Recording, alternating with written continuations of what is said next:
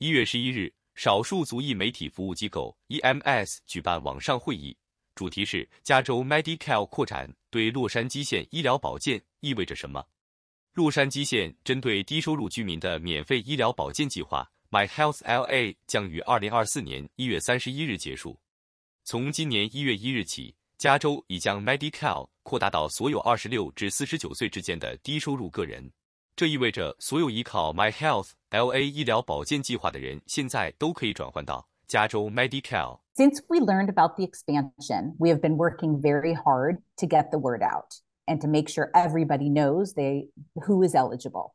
We've done presentations, sent flyers to people's homes, made calls, sent texts, work with our partners all My Health LA participants are now eligible for full scope Medi-Cal, and we want to make sure that everyone applies as soon as possible if they have not already.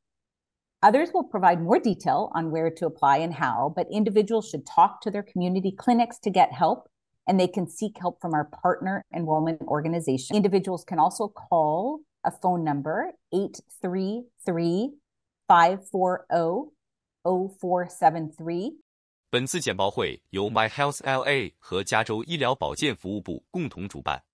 与会专家解析如何从 My Health LA 转换到新的加州 Medi-Cal，特别是对于那些过去从未购买过医疗保健保险的人，以及洛杉矶县居民如何报名申请。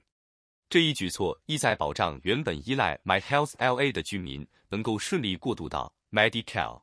For help because it's very complicated. to understand the process. And I would recommend that patients seek help through um, outreach and enrollment departments at your FQHC clinics. The reason I say that and I'm advocating for that is if you go through the DPSS process, and there are partners too, um, and you apply online, there's no point of contact. Medi-Cal 是加州实施的一项公共健康保险计划。 一直以来，为低收入家庭、老年人、残疾人士及其他符合资格的群体提供医疗保障。该计划覆盖范围包括基本医疗服务、紧急护理、处方药物及长期护理等。